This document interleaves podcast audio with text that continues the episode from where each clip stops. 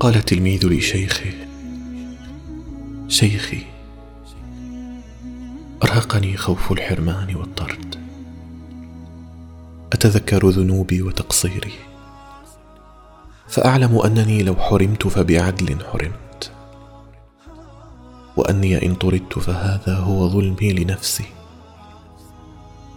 فقال الشيخ يا بني خوف حرمان الذنوب وطرد المعاصي خوفان وبينهما كما بين السماء والأرض. أحدهما هو النجاة والآخر هو المهلكة.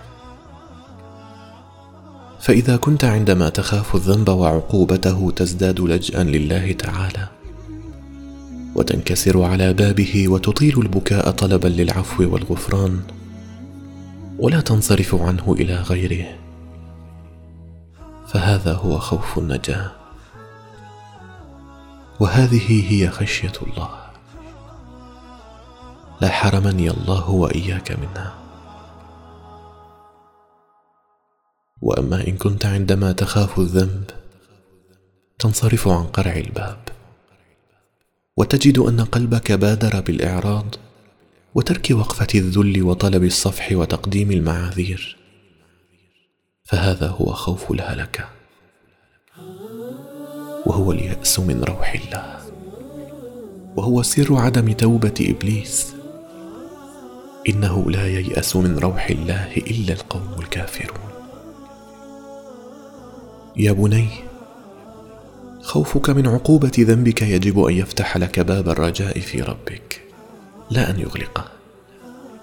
لأن ربك قد أخبرك أن بابه لن يغلق دونك ابدا وهو مفتوح لك ابدا وأنه أوسع من خطاياك ولو بلغت عنان السماء. إلا إذا أنت نفسك أغلقت عن نفسك ولن تغلقه إلا بإعراض اليأس.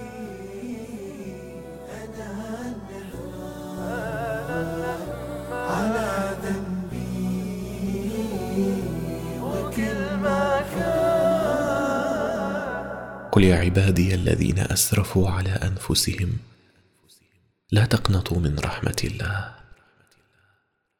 إن الله يغفر الذنوب جميعا.